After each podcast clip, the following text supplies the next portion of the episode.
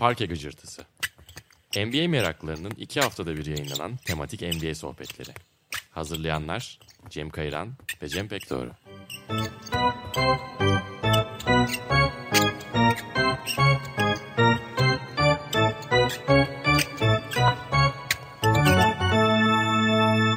Parke Gıcırtısı'na hoş geldiniz. Ben Cem Kayıran. Bantmak, Sokrates Podcast ortaklığıyla yaptığımız Parke Gıcırtısı programının ikinci sezonunu açıyoruz. Nihayet programı son yaptığımızda henüz Bubble çılgınlığı başlamamıştı. Ama Bubble'a dair bir takım öngörülerde bulunduğumuz bir programla önceki sezonu bitirmiştik. Şimdi de çok değerli bir konuk ve uzun zamandır aslında konuşmak istediğimiz bir başlıkla ikinci sezonu açıyoruz. Niko Yenibayrak'la birlikteyiz. Kendisini T V Bu Spor ekranlarından tanıyor olabilirsiniz yüksek ihtimalle. Aynı zamanda da ilk kez burada açıklıyoruz galiba. Bilmiyorum yayına yetişebilecek mi ama Kutsal Motor'da da sevgili Kaan Karsan'la birlikte yeni bir seriye başlayacak. Bunun filmi yapılır adında, spor ve sinemanın kesiştiği. Onu da takipte kalın. Niko hoş geldin. Hoş bulduk. Ee, teşekkür ediyorum davetiniz için. Bazı podcast'leri böyle dinlerken bir böyle teknolojik imkan olsa da şuradan girsem sohbete diye çok... İçimden geçer. Parke Gıcırtısı da gerçekten o listenin üst sıralarında yer alıyor. Ya o öyle değildi, böyle bir şey hatırlayamadığınızda ya şu vardı diye hatırlatabilmek adına. Sonunda kendimi konuk koltuğunda buldum. Çok sağ olun öncelikle. Benim için de epey keyifli bir heyecan. Podcast biraz çok eğilemediğim bir mecra. İşler çok yoğun. iki yaşında bir canavar var bir yandan da. İlgi ve alakayı şu an en fazla istediği döneminde. Ama podcast için en iyi kombinasyon olmuyor. Aynen. Kaan abinin yıllarca doğru. Nisan'ın şeylerine tanıklık ettik. Neyse ki bizimki uyudu şu an. Bir tehlike arz etmiyor. Gerçi evet, Nisan'ı podcast dünyasında büyüttük. Elimizde büyümüş gibi hissediyoruz podcast sayesinde. Cem'in az önce bahsettiği gibi konumuz uzun zamandır düşündüğümüz bir konuydu ama sezon açılışına denk getirmeyi çok düşünmüyorduk.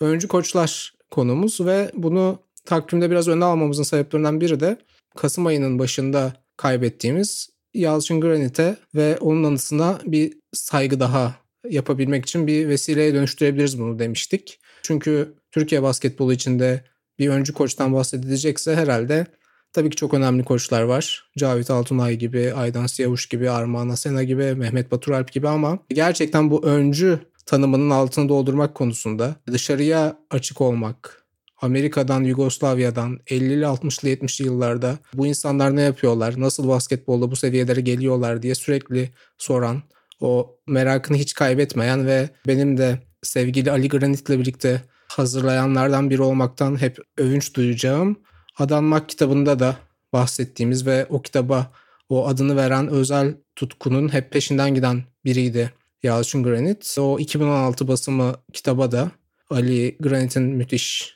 arşivciliği ve müthiş söyleşileri, tanıklıkları sonrasında benim de metin yazarı olarak katkı verdiğim Adanmak kitabını da almanızı, belki çok objektif bir şeymiş gibi, tavsiyemiş gibi gelmeyecek kulağa ama gerçekten inanarak söylüyorum, herkesin kütüphanesinde olması gerektiğini düşündüğüm bir kitap. Sanırım benim en hızlı bitirdiğim kitap oldu. Yeni çıkmıştı ve bir İstanbul Amsterdam uçak yolculuğunda biraz da rötarlıydı, yaklaşık beş saat sürmüştü uçuşla birlikte ve o uçuş süresince bitirmeyi başarmıştım. Basketbolla dört yüz sayfalık bir kitaptan bahsediyoruz. Hızlı okurum, evet, beş saatte bitirdim. Basketbolla ilgili de değilseniz Yalçın Granit ismini çok zor ama ilk defa duyuyorsanız bile gerçekten bunun için daha güzel bir giriş kitabı olamaz.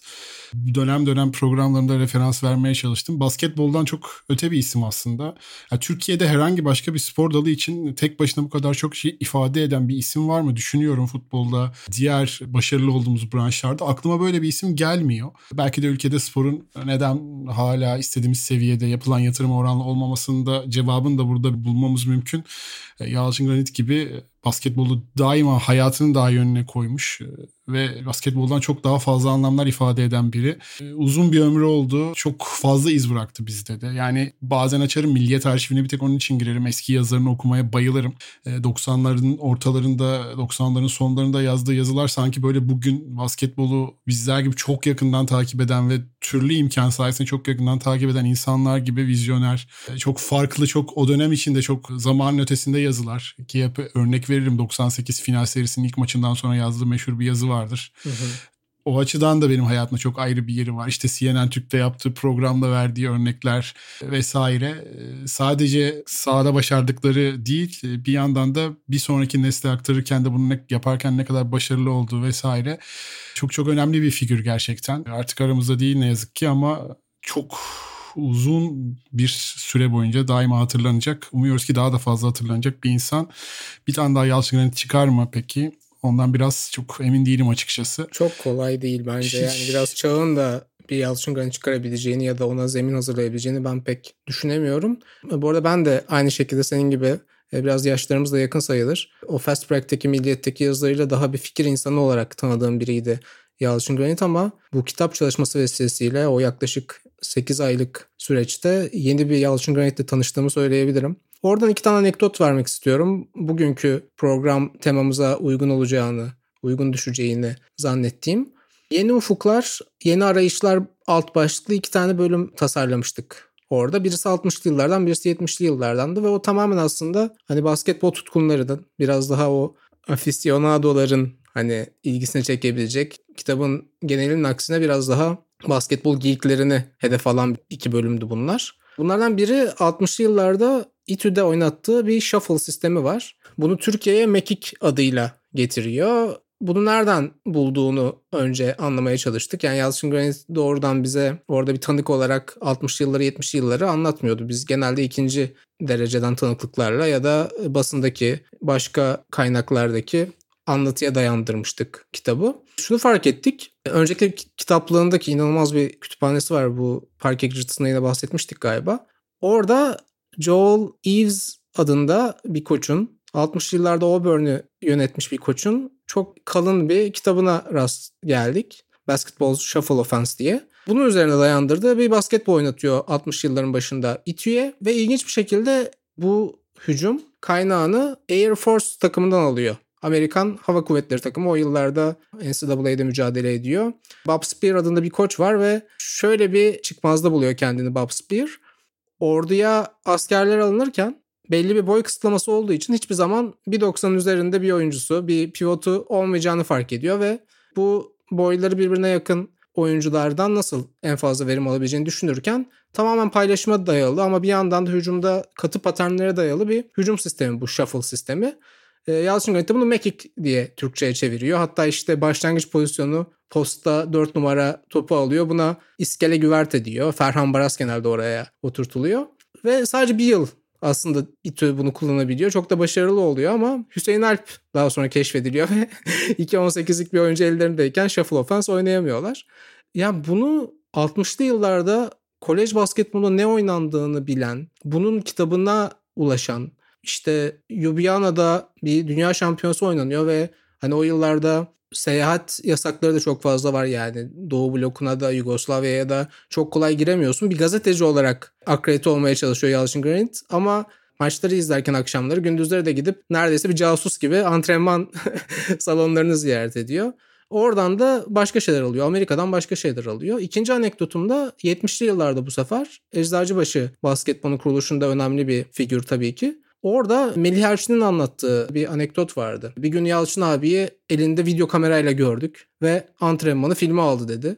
Ve o günlerde hani evinde siyah beyaz televizyonları olanlar şanslıydı. Henüz T R T test yayınlarına başlamıştı ama ilk stüdyo çekimi yapılmamıştı. yetmişli yılların başından bahsediyoruz ve bu görselleştirmenin çok önemli olduğunu ve oyunculara eğitmek için birebir yaptıkları hataları onlara göstermek, tarif etmek değil, bizzat göstermek gerektiğini bildiğinden bütün yani Eczacıbaşı'nın imkanlarını zorlayarak hani çok da mütevazı olmayan imkanlarını aslında teşvikçi olarak orada bir video kamera getiriyor ve bu Avrupa basketbolunda muhtemelen ilk kez bir basketbol takımı antrenmanlarını kayda alıyor. Bunlar gerçekten birazdan çok önemli Amerikalı koçlardan bahsedeceğiz. N B A'de çağının ötesinde gözükmüş.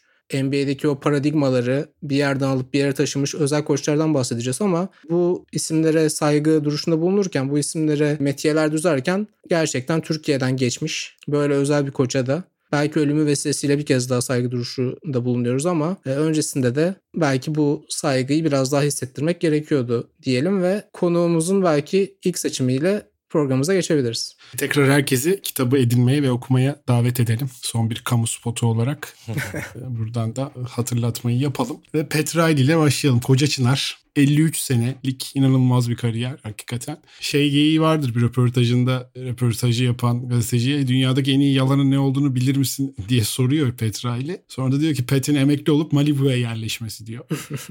Ee, hakikaten onu daha iyi anlatan bir herhalde soru cevap cümle yok ki öncü koçlardan bahsedeceğiz. Benim Jerry West'le birlikte figür olarak da yani şimdi tarihin en büyük koçu için farklı isimler söylenebilir. En büyük oyuncu, en iyi yönetici, en iyi başkan hatta en iyi yayıncı. Ama Jerry West'le birlikte figür olarak N B A'nin en büyük figürü olarak adlandırıyorum ben Jerry West'i. Çünkü neredeyse elini attığı her departmanda başarılı olmuş ve o departmanların da en iyisi olabilmiş bir isim. Pat Riley de sanki o klasmanda hemen onun yanına ki kariyerinin başlarında Jerry West'le yolu fazlasıyla kesişmiş bir isim olarak yazmak gerekiyor herhalde. Udonis Haslem hep der yani Miami'de son nefesinize kadar mücadele edeceksiniz. Bu mantrayı duymayan kimse yoktu. on yedi yıldır Miami Heat organizasyonunda ve kulüpteki tüm çalışanlar bu felsefeyi artık ezberlemiş durumda. Kimilerinin Godfather'a benzettiği kenardaki fiyakalı tavrıyla bambaşka bir karakterdi. Benim de o yüzden Jerry West'le birlikte en sevdiğim, herkesten biraz ayrı tuttuğum iki N B A figüründen biri. Belki hani Greg Popovich de biraz buraya yazabiliriz ama Pat Riley biraz daha sanki daha fazla alana etki etmeyi başaran bir figürdü. Sadece koç olarak da sınırlamamak gerekiyor hakikaten.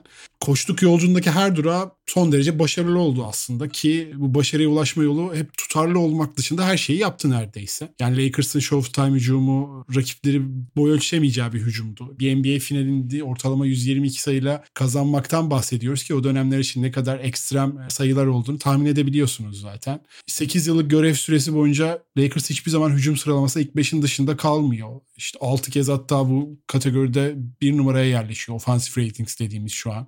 doksan bir doksan iki'de Knicks'i devralıyor. Bu sefer bir savunma gurusu olarak karşımıza çıkıyor. İşte New York dört sezonun üçünde en iyi savunma derecesine sahip oluyor. İşte Jeff Van Gundy hatta der o dönem için. Yani bu benim için pek sürpriz olmadı. Çünkü Lakers onun ikinci kişiliğiydi. Biraz Jerry Buss'ın o takımı o dönemler yeni sahiplenmesi ve orayı bir cazibe merkez haline getirmesinin baskısı yüzünden tam da gerçek kişiliğini orada yansıtamıyordu. Los Angeles'ın ikinci kişiliğiydi. Özünde o biraz daha kavgacı, öfkeli ve tutkulu bir insandı. O yüzden o şık takımların üstüne biraz kan bulaşması Riley'i hiç rahatsız etmezdi. O sürekli N B A'deki en çalışkan, en egolarından arınmış ama bir yandan da sert, kötü, sevilmeyen takım olacağız derdi diyor. doksan beş doksan altı sezonu için Miami'ye geliyor. Bambaşka bir hikaye. İlk zamanlar belki istediği şampiyonluğa ulaşamıyor ama uzun süre hem savunmada hem hücumda çok box to box bir takıma sahip oluyor. Hem Knicks kadar kavgacı bir takım yaratmayı başarıyor. Hem de yüksek skorlu, hücumda da yeteneklerin son derece yüksek olduğu takımlar yaratmayı başarıyor ki ilk üç yılında hem savunmada hem hücum reytinglerinde sürekli ilk beşe ilk ona giren bir takım ortaya çıkartıyor. Tabii Riley için tek bir istatistik önemli genelde. O da bir tarafta kazanmak var ve kazanılmayan her opsiyon onun için açıkçası sonuncu olmaktan da farksız. O açıdan çok çok önemli bir figür gerçekten.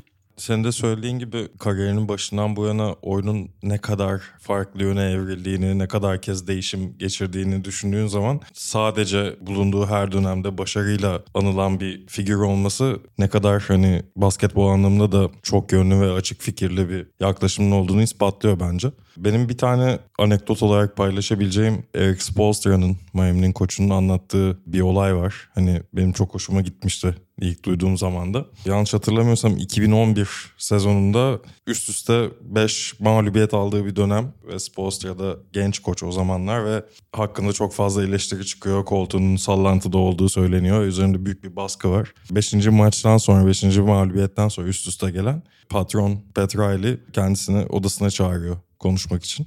Spoelstra'da çok gergin bir şekilde tabii ki odaya giriyor ve bir şarap şişesi, bardaklar, bana katılmaz mısın deyip böyle yani çok sakin bir şekilde ona bardağını uzatıyor ve oturup bir yarım saat kadar tek kelime konuşmadan yani en azından basketbola dair bir nefesleniyorlar ve hani Spoelstra'da hani o ara böyle bir şeye gerçekten çok ihtiyacım vardı ve hani bana taktik vesaire üzerine konuşmaktan ziyade hani böyle bir olanak yaratmış oldu. Çok ince detayları görebiliyor. Hani kimin nasıl hissettiği, neye ihtiyacı olduğuna dair. Bu da tabii ki senelerin getirdiği birikimle, deneyimle mümkün olan bir şey olsa gerek. Ama özetle senin söylediğin her şeye tabii ki katılmamak elde değil.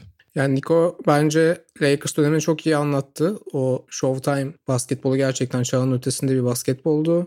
Sen de aslında hafızalarımıza daha yakın olan bir dönemi, özellikle de o Stan Van Gundy'yi görevden alıp şampiyon takımın başına geçmesi, bu takımı ben şampiyon Gandhi'nin yaparım. Görevden ayrılırken ki o çok şey söylemek isteyen ama hiçbir şey söyleyemeyen ifadesi evet. gerçekten ara ara gözümün önüne geliyor. Biraz Pat Riley'e sinirlenecek gibi oluyorum ama sonra geçiyor.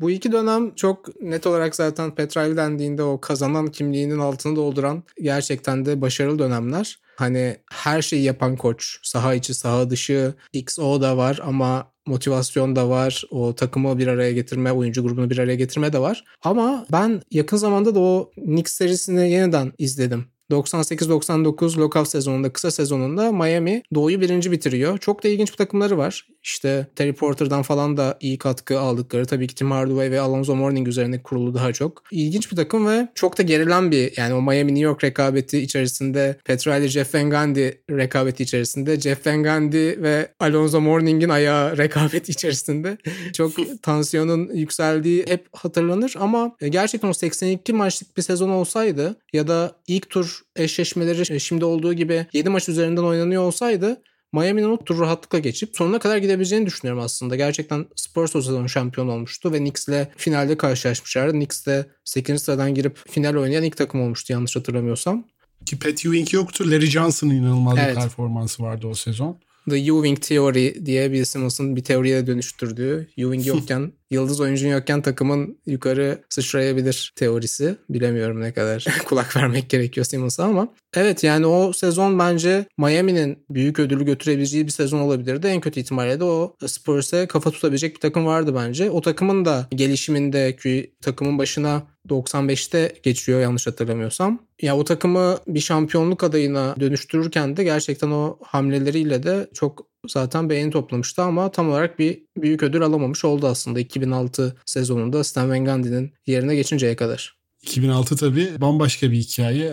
Hakikaten yani biraz da hani o zamanın şartlarına çok günü kurtarmak için geleceği düşünmeden kurulan kadrolar olur ya. Geleceği epey bir ipotek altına alan yapılanmalarda işte Alonzo Mourning ve Gary Payton gibi iki efsaneye bir kere gider ayak bir şampiyonluk yüzüğü kazandırıyor ki harika. Shaq hep der zaten bütün sezon partiliyorduk. Ben hala o sezon nasıl şampiyon olduğumuzu kesinlikle bilmiyorum diye. Bu şartlarda elde ettiği şampiyonluk hakikaten herhalde iki bin altıyı biraz diğerlerinden ayrı bir yere koyuyor Pat Riley. Benim açımdan da kişisel olarak evet o sezonun hikayesi biraz daha aslında Stan Van Gundy'nin gözünden görüp Pat Riley'yi biraz sinirlenenler, sevmeyenler de çoktur ki Stan Van Gundy'nin o ayrılık açıklamasını yaptığındaki hani ailevi sebepler vesaire derken aslında bambaşka şeyler demek istediğini de gözlerinden okuyabilen biz biraz üzülmüştük o dönem. Hatta Cem de bahsetti aynısının o iki bin on birde Big Three'li başlayan sezonda Spoelstra'ya da yapılacağı hep dile getirildi, söylendi. Bu da biraz onun aslında olgunlaşma şeyi oldu. iki bin on birde tekrar dümene geçme ihtiyacı hissetmemesi. Genç bir video asistan koçuna ileride güvenip takımı emanet etmesi. O da herhalde zamanla artık sergilediği olgunlukla alakalı.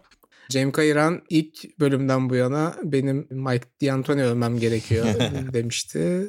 Aslında bu programın yapılma sebebi bu arkadaşlar. İkinci sezonun ilk bölümünde nihayet sahneyi Cem'e bırakıyoruz. Yani şimdi hazır kendisi de kariyerinde yeni bir sayfa açıyorken Brooklyn'de Steve Nash ve Amar'e ile yeniden buluşmuşken bence zamanlamamız iyi oldu Mike D'Antoni cephesinde. Birçok programda aslında araya sıkıştırdım önceden de. Yani Phoenix Suns iki bin dört iki bin beş kadrosu, o basketbol, o oyun zaten hani yakın geçmişin imza takımlarından biri kesinlikle. Yani Seven Seconds or Less prensibiyle. Ama işte Mike D'Antoni bu işin ardındaki isim ve bilmiyorum belki hani böyle ilk böyle çok etkilendiğim kadro, oyun nasıl oynanıyor, kafa yorduğum dönemlere de geliyor olabilir. O yüzden çok benim için ayrı bir yere programda övmem gereken bir yere konumlandırmış da olabilirim ama gerçekten hani dönemin en ilham verici, en oyunun akışını değiştiren, en yenilikçi, en cesur koçlarından biri olduğuna bence şüphe yok. Hatta Steve Kerr de ki daha önce farklı pozisyonda olsa da kendisiyle çalışmıştı.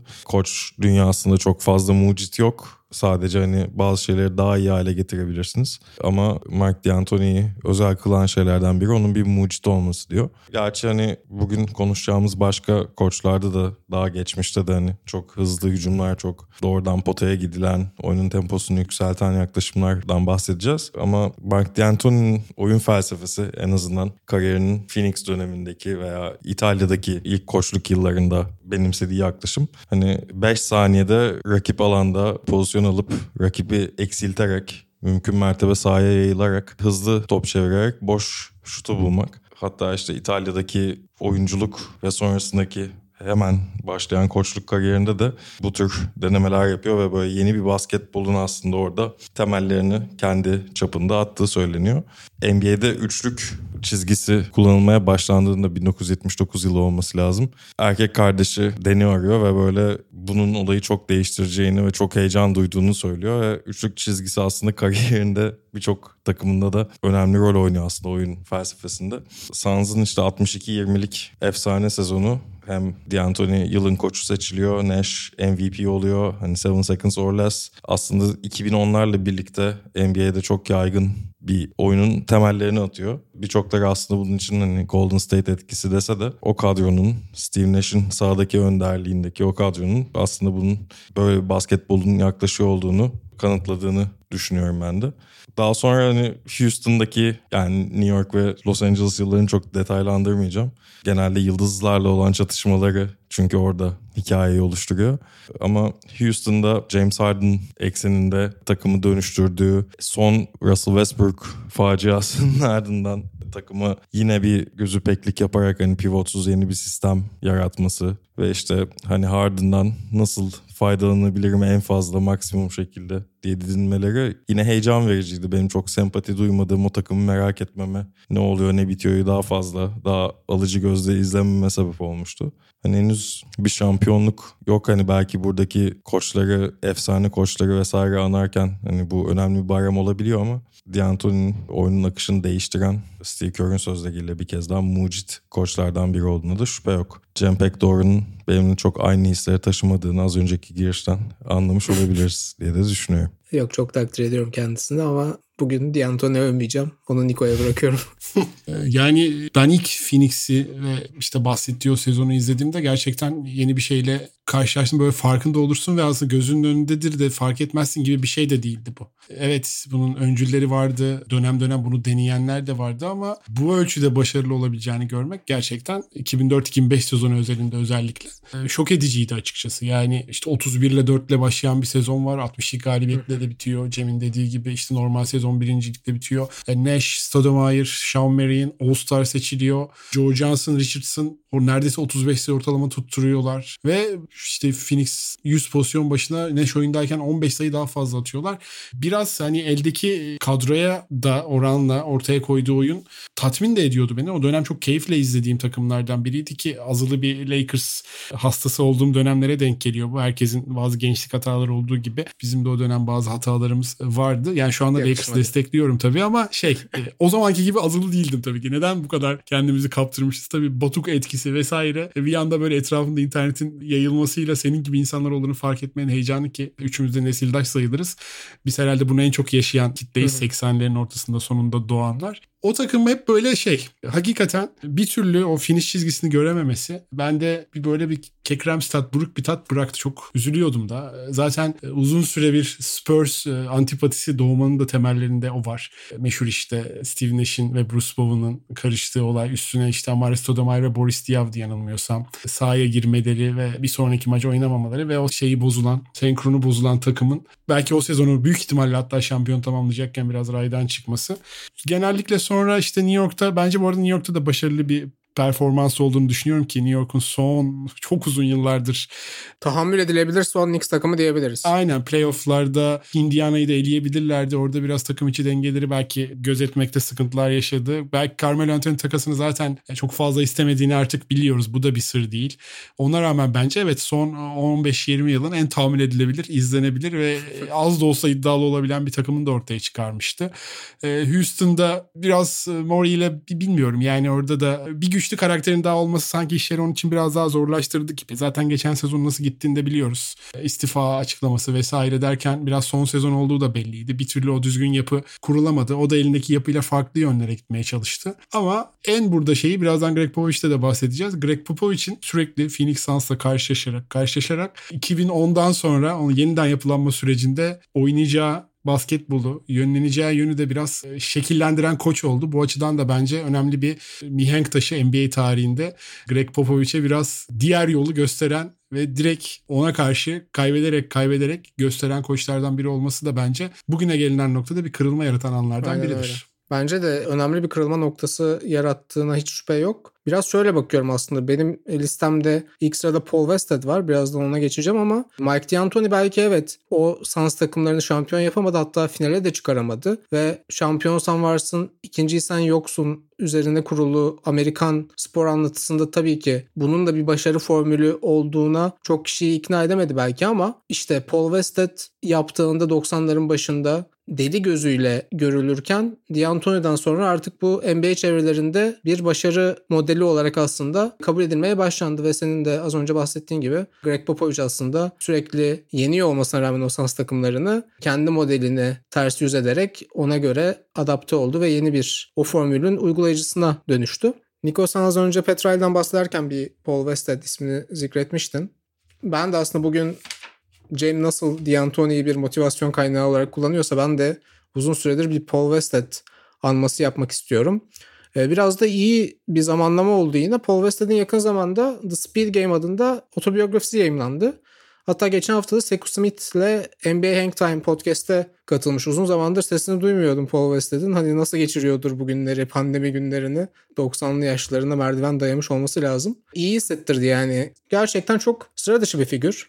bin dokuz yüz seksende Magic Johnson'ın çaylak sezonunda Lakers'ın kazandığı şampiyonluğun e, mimarı olarak ya da daha doğrusu o dönem bir şekilde takımın koçu olmuş isim olarak genelde tarih kitaplarında yer bulur ama bunun çok ötesinde ve çok ilginç basketbolun farklı liglerinde, farklı seviyelerinde çok iz bırakmış bir koç. Öncelikle bir basketbol kariyeri var. Kolejde hatta Saint Joseph's Üniversitesi'nde Jack Ramsey'nin takımında, onun çalıştırdığı takımda yer alıyor ki Jack Ramsey'i de aslında bu listeye alabilirdik. Philadelphia basketbolundan çıkma bir isim ama basketbol kariyeri öyle çok yukarılarda, çok radarın içerisinde seyretmiyor ve gerçekten Paul Westhead'in N B A koçluk çevrelerine girişi çok ilginç bir hikaye. Bıraktığı etki de çok kısa sürede çok büyük bir etki bırakıyor. bin dokuz yüz seksen yılında Magic Johnson'ın çaylak sezonunda henüz on dört maçtır takımın asistan koçuyken Jack McKinney'nin, o dönemin baş antrenörü McKinney'nin bir bisiklet kazasında ölümden dönmesinin ardından Jerry Buss bu İngiliz dili edebiyatı öğretmeninde bir ışık görüyor ve geç bakalım bench'e diyor. Tabii Magic Johnson da o dönem kolejden zaten büyük bir fenomen olarak geldiği için kolay bir figür değil. Kareem Abdul-Jabbar yine çok kolay çalışılan bir figür değil. Yine biraz başına buyruk hareket edebilen bir yıldız. Bu takımda aslında hiç N B A baş antrenörü olarak kilometresi olmayan, bir deneyimi olmayan bir koçun çok başarılı olması beklenmezken biraz evet Eric Spoelstra'ya belki de benziyor ki kendisi de yakın zamanda az önce bahsettiğim o podcast'te biraz Spoelstra üzerine konuşuyor. Philadelphia basketbolundan çıkma yetişme biri Paul Westhead. LaSalle Üniversitesi'ndeki o bölgenin önemli programlarından biri LaSalle. İlk olarak oraya aslında Philadelphia'da gerçekten edebiyat öğretmenliği yaparken LaSalle'de çalışmaya başlıyor.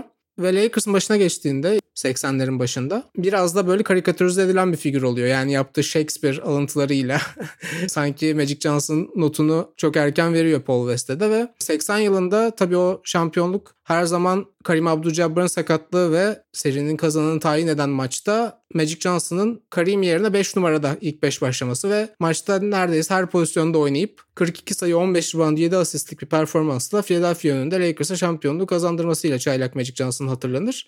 E, tabii burada Westhead'in Philadelphia'ya karşı olması da onun kariyeri için ilginç bir kırılma. Belki de hani tüm N B A tarihinde en beklenmedik başarı hikayelerinden biri Paul Westhead'in çaylak bir koç olarak çaylak süper yıldızını, oyun kurucu olan çaylak süper yıldızını beş numarada oynatarak bir şampiyonluk elde etmesi.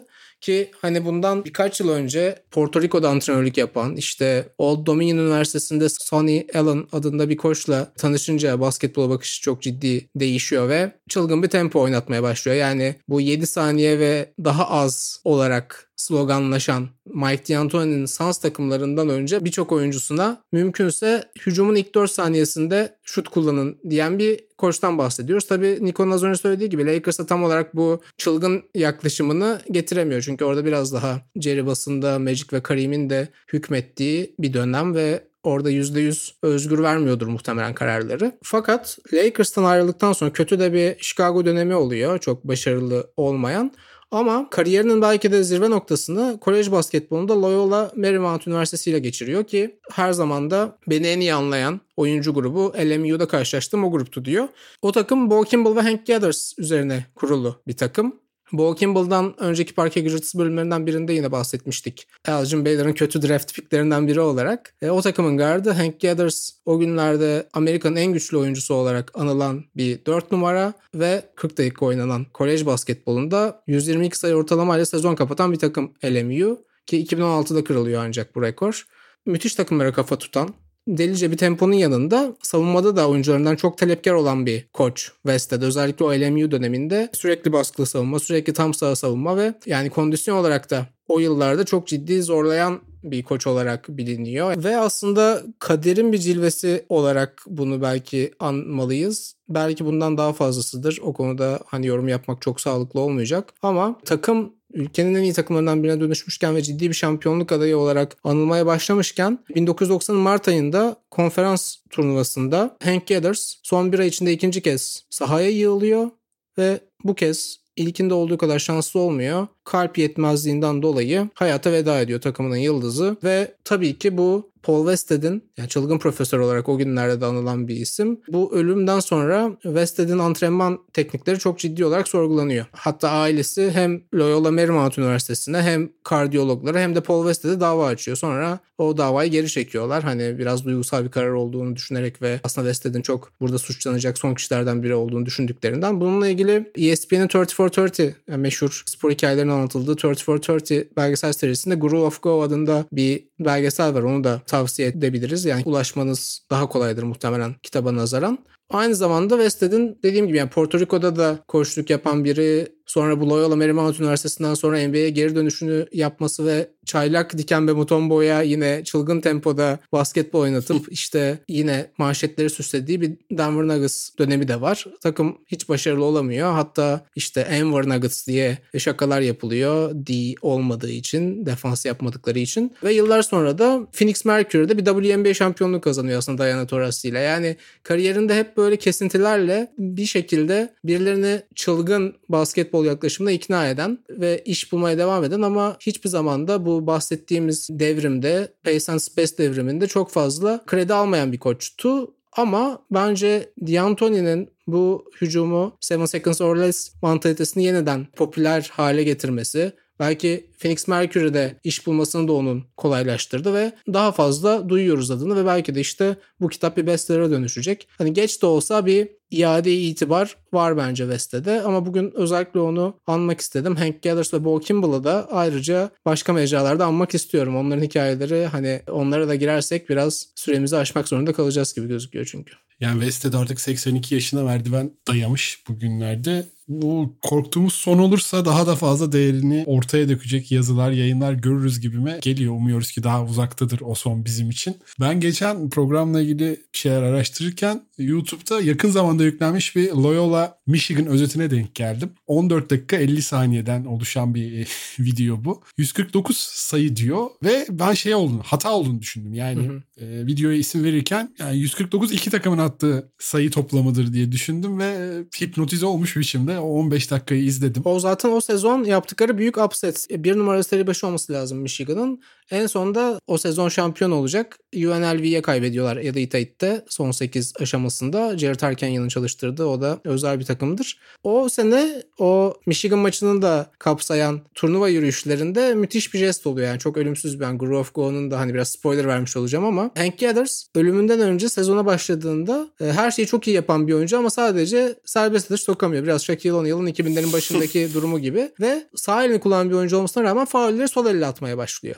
Turnuvadan hemen önce Mart ayının başında takım arkadaşlarını kaybeden ve o trajediyi iliklerine kadar hisseden oyuncular ki Bo Kimble'la çok öncesine dayanan Philadelphia'dan çıkan iki oyuncu Kimball ve Gathers bu arada bir rahiple aslında bir hikayeleri var. Los Angeles'ta Gathers ve Kimball gittiğinde o rahibe fikir almak için hayatlarıyla ilgili bu çıkmazdan onları çıkarması ümidiyle Paul Westhead'den bahsediyor ona ve böylece L M U'yu düşünmeye başlıyorlar. O turnuvada Bo Kimble her maçın ilk faulünü sol eliyle atıyor. Kendisi de sağ elini kullanmasına rağmen ve böyle müthiş bir saygı duruşunda bulunuyor Hank Gathers'a ve bütün hepsini de sokuyor bu arada. Hani onu merak edenler varsa. Ve bu son sekize kadar gidiyor. Bahsettiğin o Michigan maçında da zaten o faul attığında yine tüyleri diken diken eden bir ambiyans oluşuyor.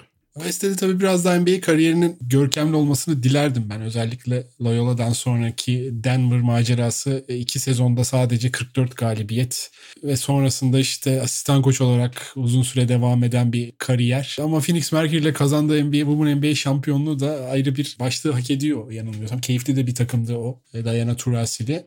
Acaba hiç Mike D'Antoni'ye, Cem'le de onu konuştuk. Mike D'Antoni'den ona bir böyle gönderme ya da bir röportajında onun oynattığı basketbolun temellerinden onun kopyaladığı ya da ona örnek alına dair bir şeylere rastladınız mı? Onu merak ettim. Ben bakındım bulamadım çünkü öyle bir şey. Ben de görmedim. Yani çok öyle bir diyalogları yok diye biliyorum. Ya çünkü D'Antoni'nin biraz da İtalya'ya dayanan Cem'in de anlattığı gibi bir şey olduğu için tam olarak belki öyle bir medeniyet belki o şekilde ilerlemeye devam etmemiş olabilir. Yani D'Antoni gerçekten Westhead'den habersiz olabilir. Çünkü yani üst düzeyde çalıştırdığı tek takım Lakers'ı seksenlerin başında ve senin de söylediğin gibi o zaman çok daha statik bir basketbol oynatıyordu. Yani şeyle kıyaslandığında en azından. Yani Showtime basketbolunu getiren Riley olmuştu zaten. Westhead'in döneminde o kadar possession sayısını yukarı çeken ve hızlı şut kullanmaya yönelik bir anlayış yoktu. Yani Westhead'in sorunu biraz zamanın ötesinde düşünen biri olmasına rağmen elindeki biraz malzeme sıkıntısının henüz teknolojik yetkinliklerin e, onun oynatacağı basketbol seviyesinde olmamasıydı. Günümüzde çok daha fazla silahla donatılmış kadrolara da sahip olabilirdi. Yine de keyifli, enteresan bir Denver takımı vardı. Hem Loyola'nın işte YouTube kısa özetlerine bakarsanız hem de Denver'ın o dönem oynadığı belki sonuca gitmeyen ama hakikaten ortalama on dokuz yirmi üçlük kullanıldığı ki dönemine göre ne kadar uçuk sayılar olduğunu zaten biliyorsun. Hatta Steve Kerr'ün bir şeyi vardı.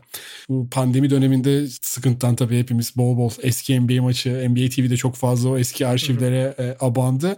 Bir Orlando-Chicago maçının sonunda toplam on üçlük kullanıldığını görmüş. Steve Kerr'ün kendi Orlando'da oynadığı dönemde ve hemen bunun böyle fotoğrafını falan çekip asistanlarına falan göndermiş. Yani şu an bile o kadar inanılmaz geliyor gibi bir şey var. Yani henüz doksan dörtte doksan beşte bunun ne kadar inanılmaz olduğunu düşün. İki tane iddialı takım on tane üçlük kullanıyor maç boyunca ve ikisi isabetli. Bir de seksenlerin ortasında hakikaten her türlü damgayı yiyeceğiniz bir ortamda büyük bir cesaret bence. Evet, D'Antoni teknik olarak kupayla taçlanmasa da belki de başarı, en azından normal sezonu birinci bitirmek de bir başarı. Başarıya ulaşmış ilk örneği belki ama en cesur uygulaması hala Westhead'de diye eklemek istiyorum. Denver sezonuyla ilgili de hep şey diyor. Dikembe Mutomba'ya on yedi sayı ortalaması tutmasını sağlayan tek koç da benim. Kariyerin ilk sezonunda kariyer rekorunu kırıyor ve bir daha zaten dokuz on sayıları çok fazla geçemiyor Mutombo. Bu arada Guru of Go'yu da tekrar önerelim. otuz dört otuz serisinde. İlginç bir hikaye gerçekten. Bol bol Shakespeare alıntıları da yer alıyor belgeselin içinde, merak edenler için.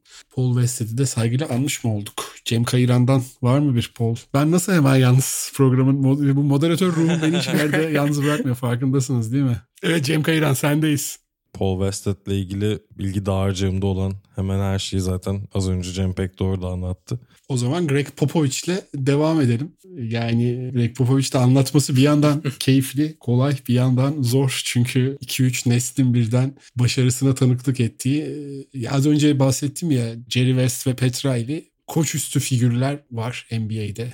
Herhalde o ikilinin yanına modern dönemde rahat rahat üçüncü sıraya yazacağımız, hatta birçok insanın bence ilk sıraya da yazacağı bir isim. San Antonio hakikaten mükemmel bir organizasyon ama o mükemmelliğin içinde daha da o mükemmelliği törpülemeyi başardı. O açıdan da bence biraz zor bir görevi her zaman yerine getiren bir isim ki kariyerin ilk sezonlarında biraz sallantılı bir başlangıç yaptığını sizler de biliyorsunuz. Meşhur hatta bir Houston maçıydı yanılmıyorsam. Kısa sezonda işte on dört maçta altı galibiyetle biraz can sıkıcı bir başlangıç yapıyorlar.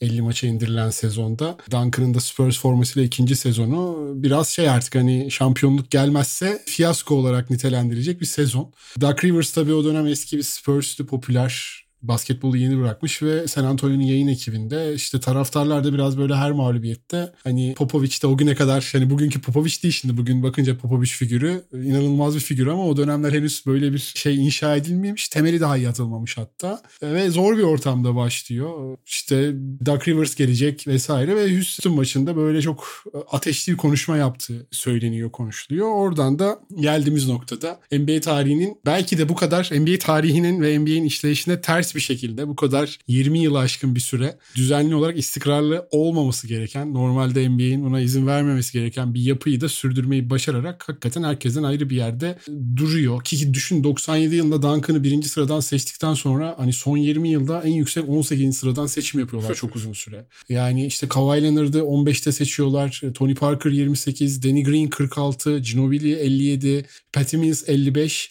O açıdan da çok absürt bir şey bugüne kadar yaptı. Mesela benim hani Tim Duncan'la olan ilişkisi zaten spor tarihinde bir oyuncu ve teknik adam, koç, yani çok az örnek gelir aklına. Yani belki şey sayabilir miyiz bilmiyorum. Alex Ferguson'la Ryan Giggs işte yirmi üç sezonda on üç Premier Lig şampiyonluğu var. Ondan da öte bir şey. İlk şampiyonluğu kazanan takımla iki bin on üç iki bin on dörtte final oynayan, iki bin on dörtte bugün artık tek gerçek olarak kabul edilen tempo ve alan paylaşımına dayalı basketbolun en belki de nadide örneklerinden birini sergilerken ilk yıllarında işte doksan dokuzda iki bin üç iki bin yedi arasında bambaşka Tim Duncan temelli, sert savunmaya odaklı, düşük tempoya ve düşük tempo üzerinden fundamental öne çıkaran, biraz da Avrupa basketboluna yakın bir stille oynayıp rakiplerine önce dünyayı dar eden, iki bin on üçten sonra da bambaşka bir şekilde rakiplerine dünyayı dar eden bir koç. Yani bir sürü hikaye geliyor aklımıza Popovich'le alakalı. Hangi birini anlatacağını da insan şaşırıyor.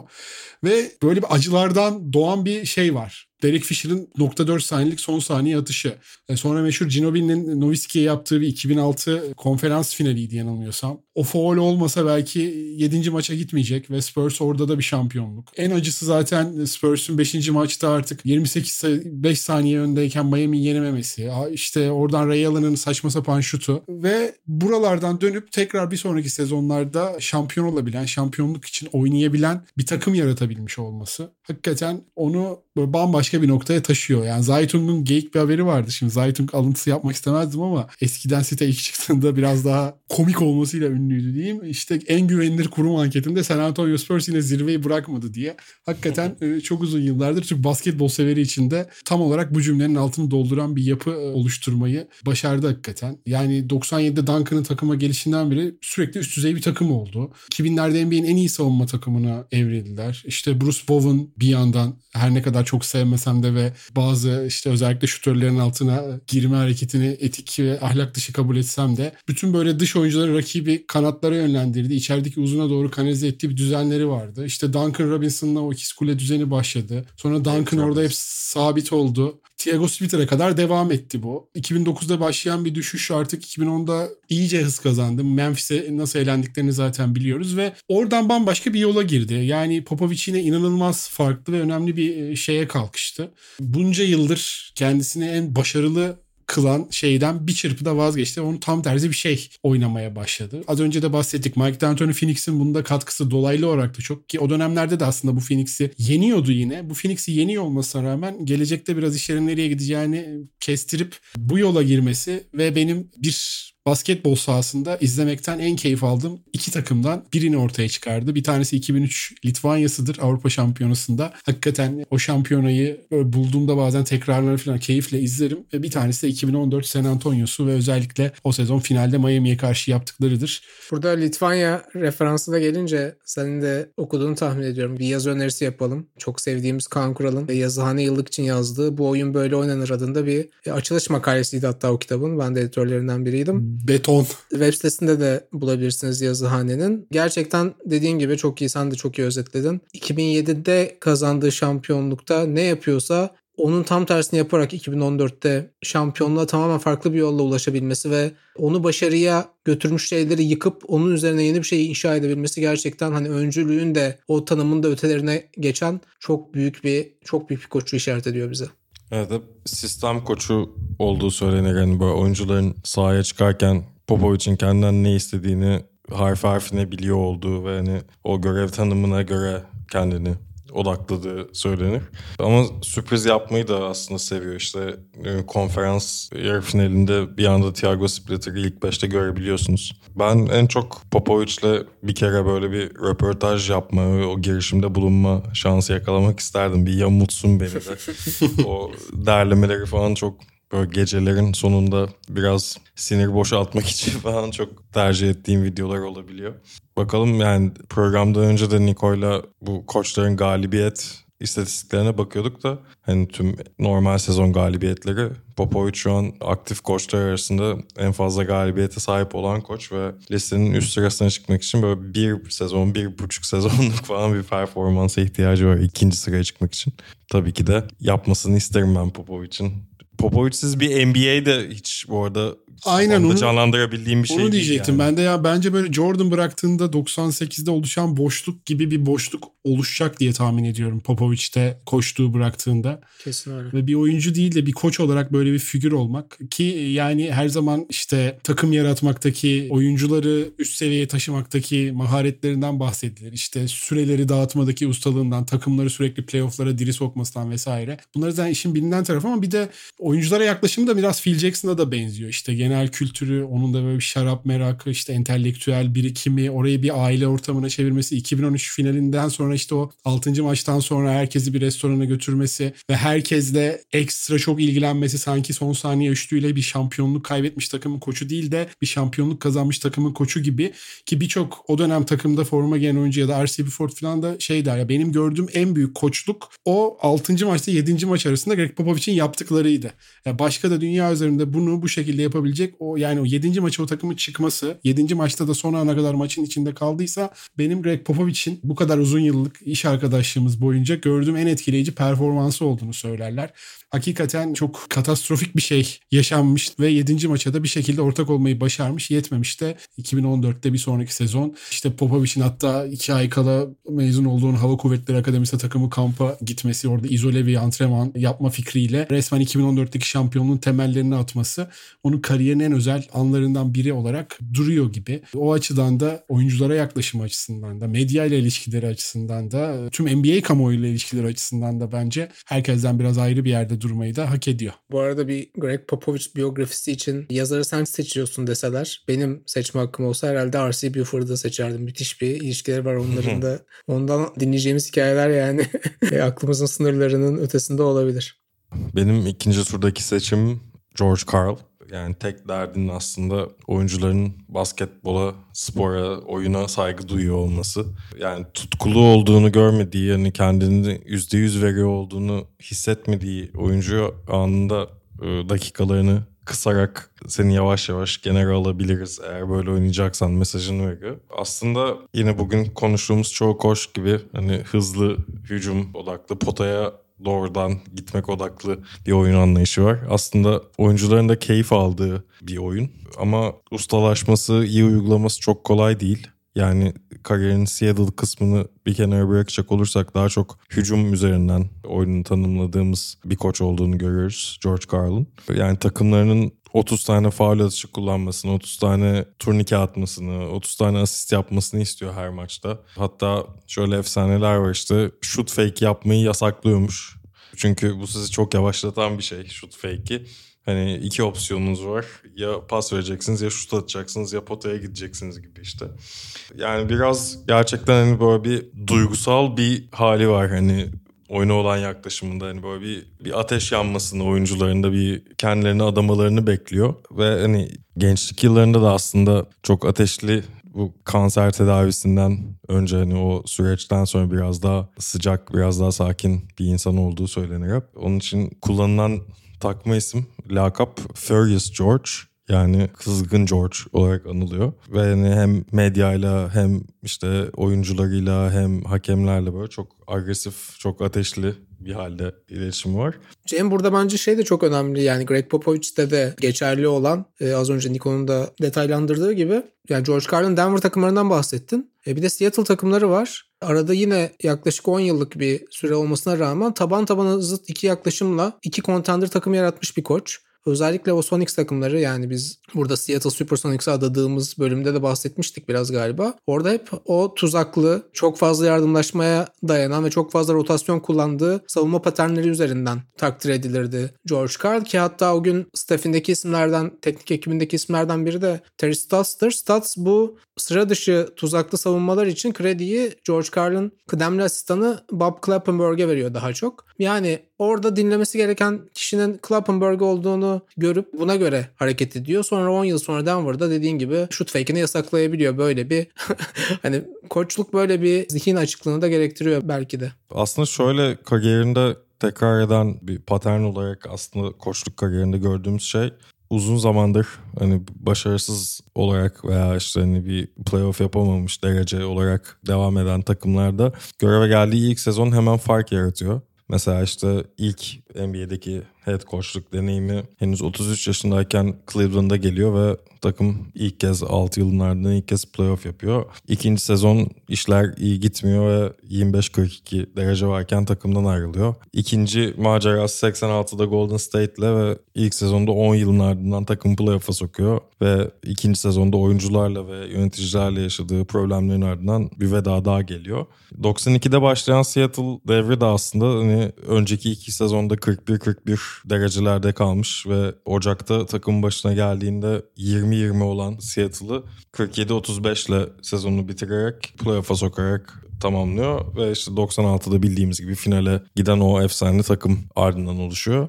Kariyerinde yirmi dört kez playoff yapmış ve böyle yüzde altmış kariyerinde galibiyet ortalaması yakalamış bir koç, ama işte playoff'larda bu galibiyet oranı aslında yüzde kırk üçe düşüyor. Kariyeriyle ilgili en çok eleştirilen şeylerden biri hani playoff'larda başarı yakalayamamış olması.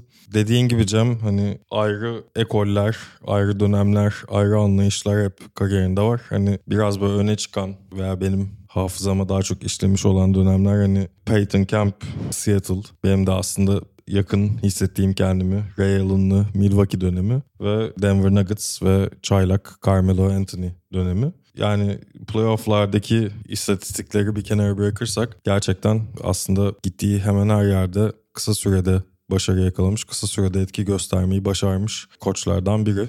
Onun da yakın zamanda bir otobiyografisi çıkmıştı diye hatırlıyorum. Ben sipariş edemedim ama güzel olduğu söyleniyor.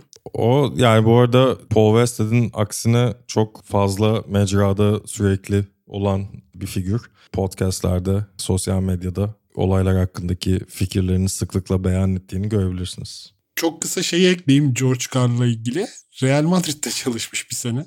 Evet. Herhalde o dönem şey geyikleri mi vardı? Bir de iyi koçsa Real Madrid'de çalışır. Furious George'da biraz anlatıyormuş onu. Biraz şeye anlam veremiyormuş işte. Real Madrid taraftarının her maçı bu kadar çok kazanmak istemesine falan anlam veremiyormuş. Öyle enteresan bir seksen dokuz doksan yıllar arasında da bu da aslında biraz maceracı kişiliğinden bize bir pasaj sunuyor George Karl'ın. Bir de benim aklımda şey olarak kötü bir hafızası var maalesef. Indianapolis'teki hmm, doğru, Dream Team'in başındaydı ve Dream Team'in maalesef o Dream Team'likten çıktığı birkaç senenin öncülüydü. İlginç bir kadro seçimi yapmıştı. Çok fazla şut atabilen oyuncu yoktu ve önce işte Arjantin yanılmıyorsam sonra Sırbistan Karadağ'ydı o dönem. Hışmına uğramıştı ve arka arkaya iki bin altıya kadar sürecek başarısızlıklarında öncülü olmuştu Indianapolis'te. O takımın koçu olarak da bizim jenerasyonda biraz şey, kötü bir imajı var gibi George Karl. yüzde elli galibiyet oranıyla Real Madrid taraftarını tabii memnun edemezsin. Kariyeri boyunca buralarda dolaşan bir koç olarak. Bir de bin galibiyet geçip şampiyon olmuş dört koç varmış talihsiz. Bir tanesini daha anacağız galiba burada. Evet, anacağız. Diğerleri de fena isimler değiller. Ben Red Holzman'la devam edeyim. İki şampiyonluğu cebine atmış ve çok ikonik iki şampiyonluk kazanmış bir koç. Yani Red Holzman'ın aslında bir öncü koç mu, neye öncülük etmiş derseniz tam olarak belki bunu somutlaştırmak kolay değil. Çünkü o zaman da bir old school bir koç olarak görülüyordu aslında. Ama gerçekten o Knicks kadrosuyla yaptığı şey, bence biraz personelin de orada önemli bir etkisi var. Birçok kişiye ilham verdi. Yani işte hep anlatılan hikayedir. Jerry Reinsdorf, Phil Jackson'ı yanına getirip ben yetmişli yıllardaki Knicks gibi bir takım izlemek istiyorum diyor ve zaten Phil Jackson o kadroların parçası olmuş bir oyuncu olarak ve Red Holzman'la neredeyse hani tapan bir isim olarak çok doğru bir doğru yere geldiniz diyor Reinsdorf'a kısacası. Phil Jackson bu iki şampiyonluk kadrosunda da bulunan bir oyuncu ama yetmiş üçteki ilk şampiyonlukta final kadrosuna yazılmıyor. yetmiş üçte asıl o rotasyonun bir parçası. Tabii ki yani New York basketbolunun burada çok kötü bir yirmi yılı geride bıraktığından bahsetmiştik D'Antoni üzerinden. Red Osman'ın o yetmişte ve yetmiş üçte şampiyonluğa ulaşan takımı da yani o yılları görenler için özellikle bir basketbol idealini resmediyor neredeyse. İşte Walt Frazier, Clyde Frazier,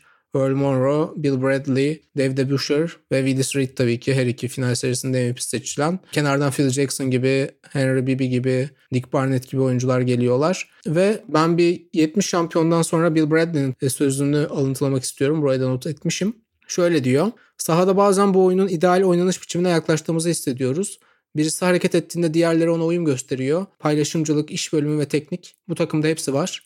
Boş adamı buluyoruz. Top elimizde değilken de hareketliyiz ve savunmada yardımlaşıyoruz. Herkes her an hareketli ve her oyunda rol alıyor. Bu da bu oyundan zevk almamızı sağlıyor diyor. Çok temel prensipler gibi bunlar. İşte Yalçın Granit İTÜ'ye de bunu oynatıyor aslında ama o takımda o beş oyuncuyla, o altı oyuncuyla ya da kaç kişi sahaya giriyorsa o kadar iyi klik ediyor ki. Ya mesela backdoor'u en işlek hale getiren takımlardan biri e, bu takım. Çünkü genelde o yıllarda bir numaradan iki numaradan oyunu kuruyorsun ama hani forvetlerinin iyi pasör olması çok karşılaşılan bir şey değil. Hem Bill Bradley hem Dave DeBusschere çok iyi pasörler ve sürekli oradan backdoor'dan kat eden biri üzerinden rakip savunmayı cezalandırabiliyorlar. Yani çok temel şeyleri mükemmele yakın şekilde yapan bir takım. Baktığınızda o yıllarda çoğu takımda hiyerarşi bellidir. Yani kısa skorer kimdir, uzun skorer kimdir bilinir. Ama o yetmiş ve yetmiş üçteki takımlar, örneğin yetmiş üç takımı şampiyonluğa giderken Knicks'in ilk beşindeki tüm oyuncular on beş nokta altı sayıyla on sekiz nokta altı sayı arasına sıkışmışlar ortalama olarak. Yani,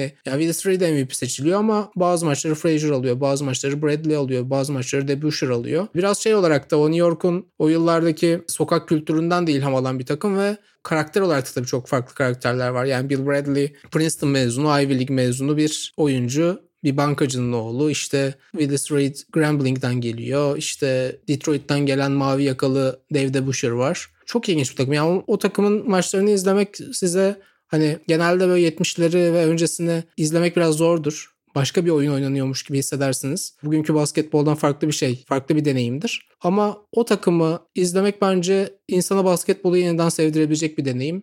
Çok sıra dışı bir takım bence. Bir de birazdan Lenny Wilkins'tan bahsedeceğiz. Siyah bir koç olarak yaptıklarından. Red Holzman da yetmiş dokuz seksen sezonunda N B A tarihinde kadrosunda hiç beyaz oyuncu bulundurmayan ilk takımı sahaya sürüyor aslında. Yine Knicks'te. Hatta Bill Cartwright'ın falan da oynadığı bir takım. Son seçim hatta yani on bir oyuncunun, en iyi on bir oyuncunun kim olduğu konusunda bir konsensüse varılmış durumda. on ikinci oyuncu kim olmalı dendiğinde siyah bir oyuncuyu seçiyor Holzman ve asistanlarından Bob Spear takımımızda hiç beyaz yok farkındasın değil mi koç diyor. Ben oyuncuları yeteneklerine göre sıralıyorum. Rengi yeşil de olsa fark etmez diyor. Bu galiba Red Auerbach'in de söylediği bir sözdü. O anlamda da bir öncülüğü var. Tabii ki bu iki sezonla biraz sınırlı kalmış bir kariyer gibi gözüküyor. Daha sonra Knicks beklentileri çoğu zaman karşılayamıyor ve Holzman başka takımlarda da öyle çok yukarıya çıkamıyor zaten. Knicks'te iki farklı dönemde aslında koçluk yapıyor ama ikinci dönemi ilk dönemi kadar başarılı olmuyor. Kariyerine de Milwaukee Hawks'a başlıyor aslında. Orada da çok büyük iz bıraktı söylenemez ama o yetmiş ve yetmiş üç takımı özellikle yani New York çevrelerindeyseniz Red Holzman bugün sayacağımız birçok koçtan ya da oyunun en büyük koçlarından daha yukarıda bir noktada konumlanmıştır. Biraz da Phil Jackson üzerindeki etkisi de aslında bir domino taşı etkisi Doğru. yaratıyor. Hani Phil Jackson'da onun başarılı bir koç olması yolunda önemli bir etken olduğunu söylemişliği var. Oyuncularla hem ilişkisi bakımından da Holzman'dan çok etkilendiğini, yani oyuncularla kurduğu iletişim açısından da etkilendiğini söylüyor ki Phil Jackson zaten oyuncuyla iletişim konusunda bambaşka bir seviyeye çıkartıyor. O açıdan da herhalde bir böyle etki yarattığını söylemek mümkün. Yani New York'u şampiyon yapmak hani bilmiyorum şu an N B A'deki en zor görevlerden biri herhalde tarih boyunca. Ve siz ölümsüz statüsüne doğrudan taşıyan bir şey oluyor. Aynen yani o sezondan sonra seksen iki yılına kadar çok başarılı da olmasanız yirmi beş galibiyetlik, otuz dokuz galibiyetlik sezonlarınız da olsa size güvenli bir koltuk sağlamaya yarıyor açıkçası. Holzman bir de bildiğim kadarıyla scout aşamalarında ve taktik çalışmalarda video kayıtlarını N B A'de kullanan ilk öncülük anlamında Hı-hı. böyle bir öncülüğü olduğunu da söyleyebiliriz. Zaten baş antrenör teklifini aldığında scout pozisyonunda ve hatta çok koçluğa geri dönmek istemiyor Knicks'ten o teklifi aldığında. Hı-hı. Ama şey diyor. başkan benimle öyle bir konuşma yaptı ki hani baş antrenörlük teklifini kabul etmeseydim muhtemelen scoutluk görevimden de kovulmuş olacaktım diyor. Ya şey de oyuncular soyunma odasındayken de maçların, antrenmanların video kayıtlarını Hı-hı. döndürüp bir yandan orada taktikler verdiği falan da anlatılır. Hani sen girerken bir şey demiştin. Öncülüğü ne alanda bir öncülük olabilir demiştim. Böyle bir öncülüğü de var. Hı hı. Bir de çok sevilen, çok saygı duyulan bir kişilik. Hatta şeyin Lakers'ın iki finalde de aslında New York'la şampiyonluk sezonlarında hı hı. oynadığı dönemki koçu Bill Sharman'ın şöyle bir sözü vardı. Hani biz rakip takımdan bir oyuncu ya da koç hani bilenecek, kendimizi sinirlendirecek, kızdıracak bir şey, bir motivasyon için hep böyle bir şey arıyoruz. Hani bu söz konusu Holzman olduğu zaman asla mümkün olmuyordu. Çünkü onda hiç hani sevmeyeceğiniz herhangi bir şey yok gibi bir açıklaması vardı. Dediğin gibi o dönemki o kadro her bir parçasıyla çok özel bir takım. New York'ta da bir daha böyle bir şey görmemize herhalde bayağı var. Aslında New York'ta öyle bir şeyler görmeye yaklaştık ama Rick Pitino hocama fırsat verilmedi. Diyerek bağlayayım mı? İşte moderatör konuştu. Çok iyi. Bir televizyoncu şeyiyle. Birer ismimiz kaldı değil mi? Evet. Evet. Rick Pitino mu seçimin? Benimki Rick Pitino'ydu. İlginç. Üçüncü seçimim. Onu çok severim çünkü Euroleague'de iyi İngilizce konuşan bir koç gördük yıllar sonra sayesinde. Maç sonu röportajları vesaire çok işimizi rahatlatmıştı. Ya şaka bir yana hakikaten N B A'de üç sayılık atışların öncüsü diyebileceğimiz bir isimdi. Ki işte eski Vancouver koçu Stu Jackson bir röportajında diyor yani Pitino hani üç sayılık atışların öncüsüydü. Çünkü hani ben de onun ekibindeydim. Bize hep şeyi anlatırdı hani yüzde otuzla işte şu kadar sayıda üçlük atmak yüzde kırkla yine o aynı sayıda ikilik atmaktan daha verimli olacağını söylüyordu. Daha zamanlar ki hepimiz bunun doğru olmadığını düşünmüştük ama haklıydı diyor. Hatta Providence bin dokuz yüz seksen yedide işte Final Four oynarken bu fikir ona öncülük etmişti diyor. Hakikaten de onun seksenlerin sonlarındaki Knicks takımı da bugüne aslında bir projeksiyon gibiydi. Yani seksen yedide başlıyor. iki sezon çalıştırıyor Knicks'i. İşte ilk yıl altı buçuk üçlük deneme ortalamasını ikinci yıl on dört buçuğa çıkartıyor. Bu arada yüzde otuz dört deden neredeyse ligin en iyi altıncı isabet ortalamasına sahip oluyor Knicks ve o sezonu elli iki galibiyetle tamamlıyor. Playoff ikinci turunu da görmeyi başarıyor. seksen dokuza kolej basketboluna geri dönüyor ama hala uzun süre onun Knicks takımının işte maç başına attırdığı on dört üçlüğü doksan dört yılındaki Tomjanovic'li Rockets'a kadar kimse geçmiyor. Yine de lig pek Pitino'nun oyun anlayışına sıcak bakmıyor ki Mike D'Antoni'nin sansına da aynı şekilde yaklaşmışlardı. Ama hakikaten üçlük çizgisinde gerisinde tutkun bir koçtu yani. Pitino da onlardan biriydi.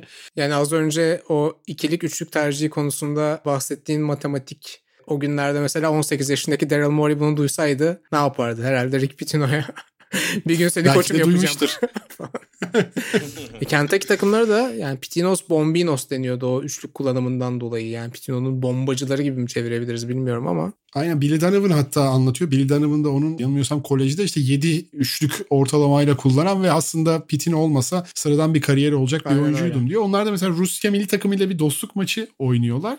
Biz diyor ki yirmi yirmi beş tane üçlük attık diyor. Ruslar diyor otuzdan fazla kullandı. O zaman diyor daha da diyor Pitino gaza geldi ve daha da fazla üçlük kullanmaya başladık diyor. Rusların da böyle bir enteresan şey var. Bakalım belki bir Rus takımının başında C S K A'nın başında görmek ister miyiz? Onun biraz Euroleague kariyeri bence küçümsendi. Biraz karikatür bir figür oldu. Olduğu için de biraz sanki gerekten saygıyı görmedi gibi ama bence o Panathinaikos'ta da o kaotik ortamda o sınırlı kadroyla neredeyse playoff'lara sokmayı başarıyordu kötü halde aldığı takım. Ya Billy Donovan'ın koştuğuna bu ne kadar yansıdı bilmiyorum ama onun basketbol içerisinde kalmasında çok önemli bir rolü var Rick Pitino'nun. Ben yazıhane için bir yazı yazmıştım galiba. Gerçekten Providence'a geldiğinde üç dört tane daha önemli bölgeye transfer yapmam gerekiyor. E bir de elimde bu Billy var ama olması gerekenden yirmi beş kilo daha fazla olan bir çocuk işte ilk sezonun ardından Billy ile nasıl yapacağız falan filan diyor. İşte önce kilo vermen gerekiyor Billy diyor. on gün sonra geliyor istediği kadar iyi durumda değil ama sonra Providence tarihinin en önemli guardlarından biri oluyor. Billy the Kid lakabıyla inanılmaz hani orada bir fenomene dönüşüyor. E sonrasında zaten hep işte Stephen'de de yer veriyor. Kentucky'nin doksan altı N C A A şampiyonluğunda, N C A A şampiyonluğunda işte o zaten inanılmaz evet. bir kadro. İşte Derek Anderson, Tony Delk, Ron Mercer, Nazar Muhammed. Acayip bir kadro ve yirmi yedi üçlük kullanıyorlar o finalde de. O dönem için yine bence ekstrem bir sayı. Özellikle o seviye için de ekstrem bir rakam olduğunu söyleyebiliriz. Hatta Tony Delk'ta on ikide yedi ile gelecekte atacağı elli sayıya dair de bize bir küçük spoiler de vermiş oluyor. Pitino'muzu da anmış olduk böylelikle herhalde. Evet. Cem, sende kim var son olarak? Ben de demin senin kısaca değindiğin Lenny Wilkins var. Sen de söylediğin gibi bir siyah olarak N B A'de görev yapan ilk siyah koçlardan biri olarak başardıkları başlı başına ilham verici bir hikaye. Hem oyuncu olarak aslında çok üstün yetenekli bir oyun kurucu olarak hem de bir koç olarak Hall of Fame'e girme başarısı da yakalamış bir isim. yetmiş dokuzda Seattle SuperSonics'le elde ettiği bir şampiyonluğu var. doksan dörtte Atlanta'yla N B A'de yılın koçu seçiliyor ve bildiğimiz Dream Team'in doksan ikideki kadronun yıldızlarla dolu asistan kadrosunda da yer alıyor. Dream Team ikinci kez top bandında da head coach olarak takımda yer alıyor. Aslında bugün konuştuğumuz çoğu koçtan onu ayıran noktalardan biri kariyeri boyunca hani prime'ındaki Hall of Fame oyuncularla çalışmamış olması. Hani kariyerinin ilk yıllarında sakatlıklarla boğuşan Bill Walton'la çalışıyor. Bir de oyuncu koç olduğu dönemde, yani kendisinin koçluğunu yaptığı dönemde bir Hall of Fame olarak kendisini sayabiliriz. Yani Seattle'ı şampiyon yaptığı kadro Jack Sigma, Gus Williams, Dennis Johnson, Fred Brown gibi isimlerden oluşuyor. Ve bu isimlerin hepsinden önce aslında oyuncuların hepsinden önce kendisi Hall of Fame'e girmiş oldu. Bence onun öncülük ettiği konulardan biri de gerçekten bu oyuncu koç olarak bu kadar uzun süredir. dört tam sezonu var yanılmıyorsam. Yani bir dönem basketbolu bırakıyor. Sadece koç olarak devam ediyor. Sonra Portland'a geçtiğinde yine oyuncu koç olarak devam ediyor ki yani işte bir Russell'ın oyuncu koç olarak iki tane şampiyonluğu var belki hani başarı anlamında ama ya Wilkins'in o anlamda da yani çok fazla ön yargıyı kırdığını söyleyebiliriz. Yani her zaman daha çok elindeki parçalardan bir şey üretebilmesiyle hani çok yıldız, çok süperstar bir oyuncu kovalamadan veya ihtiyaç duymadan takımlar kurmasıyla anılıyor ve yani bu şampiyon yaptığı kadro o Seattle takımının başına geçtiğinde birçok kişinin kendisini hani N B A'deki en kötü, N B A tarihindeki hatta en kötü kadrolardan birinin başına geçtiğini söylüyor. Yine bu arada Bill Russell'ın bıraktığı bir enkaz. Ben bunu bir bölümde girecektim. Celtics taraftarının tepkisinden çekindiğim için giremedim ama Bill Russell gerçekten o Seattle yapılanmasında çok fazla hatayı çok arka arkaya yapıyor. Evet, bir de hani yirmi iki maç oynanmış sezonda ve beş on yedilik bir derecede o sırada Sonics ve böyle takım inanılmaz bir dönüş yaşıyor normal sezonda ve hani hiç beklenmedik bir şekilde aslında finallere çıkıyor o sene.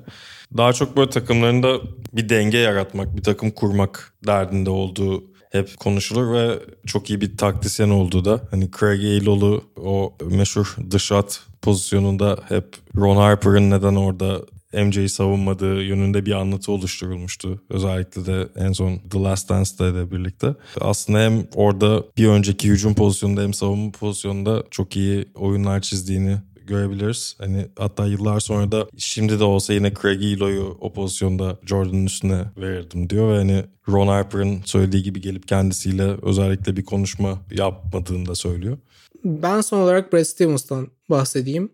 Çok şaşırtıcı mı bilmiyorum ya da henüz koçluk kariyerinin yedinci sezonunda olan bir koça bir şeylere öncülük ettiğini söylemek biraz iddialı mı oluyor bilmiyorum ama Cem sen sanırım Mike D'Antoni'den bahsederken icatçı kelimesinden bahsetmiştin. Ben de Brad Stevens hakkında gereğinden fazla uzun ve gereğinden fazla kurgusal bir yazı yazdığımda başlık olarak bunu seçmiştim. İcat etmek gerekir deyiminden yola çıkmıştım. Yani Stevens'ın da birçok şeye öncülük ettiği aşikar ve bunları şu anda belki maddeleştirmek kolay değil. Ama yeni bir koçluk stilini N B A ile tanıştırdığını bence söyleyebiliriz. Yani son yıllarda muhtemelen siz daha fazla Celtics maçı izlemişsinizdir benden. Ben iki bin on üçte Butler'dan Celtics'e o geçişi yaptığında bu yazıyı yazmıştım ve hayranlığımı dile getirmiştim Stevens'a. İşte o sezon mesela Zach Love'a verdiği ilk röportajlardan birinde çok net hatırlıyorum. Love şey diyor, yani Doc Rivers döneminde hiçbir zaman pick and roll'de uzunlar geriye çekilmezlerdi. Hepsi çok agresif bir biçimde üst sayı çizgisine giderlerdi.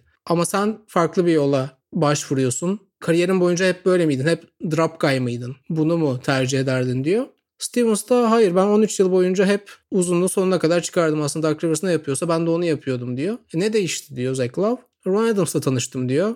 Adams bana bizim uzunlarımızın show up yapmamasını ve boyalı alana devrilip orada beklemesini daha verimli olduğunu söyledi. Diğer asistanlar da buna onay verdi. Jamie Young ve Jay Larranaga gibi asistanları vardı o ilk sezonunda. E ben de yani savunma konusunda Ron Adams'ı dinlemeyeceğim de kimi dinleyeceğim diye düşündüm açıkçası dedim ve böyle bir değişime gittim diyor. Ki bu bahsettiğimiz koç, kolej basketbolunda bir istatistikçiyi teknik ekibine dahil eden ve bunun için okula para ödeten, ki Butler mütevazı bir program olarak kabul edilebilir. Böyle bir koç. Yani birçok röportajında da şeyi söylüyor N B A'ye gitmeden önce. Yani maçı izlemek abartılıyor. Ben gerçekten bir kağıda baktığımda doğru istatistik analizi yapıldıysa maçın bana çok fazla şeyin ipucu verdiğini düşünüyorum ve gerçekten rakamlara bazı konularda güvenmeliyiz diyen biri, rakamların muhtemelen daha az güvenilir bulduğu bir stratejiyi Ron Adams'ın sözüne güvenerek gerçekleştiriyor. Yani bu adapte olma yeteneği bence çok önemli. Odadaki doğru kişiyi dinleme özelliği çok önemli. Yani hakim anlayışın tam tersine hareket ettiği, biraz avantgard bulunan şeyleri de oluyor işte. Yani verdiği refleksler bazen hmm dedirtiyor birçok yorumcuya, birçok koça. Örneğin rotasyonu kullanma şekli. Sanırım iki üç sezon önceydi. Böyle on kişilik ve hemen hemen tüm oyuncuların yirmi yirmi beş dakika aralığında oynadığı bir rotasyonu vardı. Yani o takımda da şampiyon olmadı sonuçta ve belki eleştirenler haklı çıktıklarını düşünüyordur ama buralarda hep yenilikçi olabilen inovatif bir koç. Beni de en son olarak bu Bubble'da, Orlando'da oynanan Toronto serisinde özellikle ilk maçta beni çok etkilemişti. Çünkü yine son iki üç yılda bu öncü koçlara, yenilikçi koçlara örnek gösterebileceğimiz, yani öncü biraz ağır olur belki ama yenilikçi bir koç olarak öne çıkarabileceğimiz Nick Nurse'le karşılaşması konferans yarı finallerinde. İlk maçta tarafsız sahada tam olarak bir satranç maçına dönüştürebileceği bir maçta büyük bir üstünlük sağlamıştı bence ve son olarak beni orada etkilemişti. Ve etkilemeye de devam edecek diye etkili bir kapanış yapayım mı? Güzel. O zaman sana teşekkür etmeden önce ben aslında programın başında yapmak istediğim bir şeyi de yapmak istiyorum. Yalçın Granit'i andık. Kasım ayında, bir Kasım'da seksen sekiz yaşında kaybettiğimiz büyük bir basketbol düşünürüydü aslında birçok şeyin yanında. Ve aslında iki bin yirmiye baktığımızda evet çok kasvetli bir yıl geçiriyoruz. Çok fazla kaybımız var. Belki bununla paralel bir gelişme ama yine de bana kayda değer, dikkate değer geldi. Mayıs ayından bu yana Jerry Sloan'u, Lou Tolson'u, John Thompson'u ve Yalçın Granit'i de aslında kaybettik ve biraz şey gibi, yani insanlığın toplam basketbol I Q'sunda ciddi bir düşüş olmuş gibi gözüküyor. Tom Hines'ın da eklenebilir. Doğru, Tom Hines'ın da eklenebilir ama bu dört isim özellikle yani koç olarak gerçekten öncü koç tanımına çok uyan isimler. Yani belki sadece N B A'yi takip edenler için Lou Tolson ve John Thompson çok bir şey ifade etmiyor olabilir ama birisi Arizona'da, birisi de Georgetown'da gerçekten basketbolu bir yerden alıp bir yere götürmüş isimler. Jerry Sloan'u zaten belki ayrıca anmak için başka bir program tertip etmemiz gerekir ama son olarak bu isimleri de anıp, Niko, geldiğin için çok teşekkür ederim. Ben teşekkür ederim. Davet ettiğiniz için çok büyük keyifti. Umarım başka bir formatta tekrar görüşürüz. Sana bir All Star programı sözümüz olsun. Parke Gıcırtısı'nda biz yine aslında ilk sezonu bıraktığımız gibi bugün bir sokağa çıkma yasağı sırasında bunu kaydediyoruz. O yüzden bir süre stüdyoya dönmeyeceğiz gibi gözüküyor ama on beş günde bir karşınızda olma konusunda bu sezon biraz daha kararlıyız. Görüşmek üzere.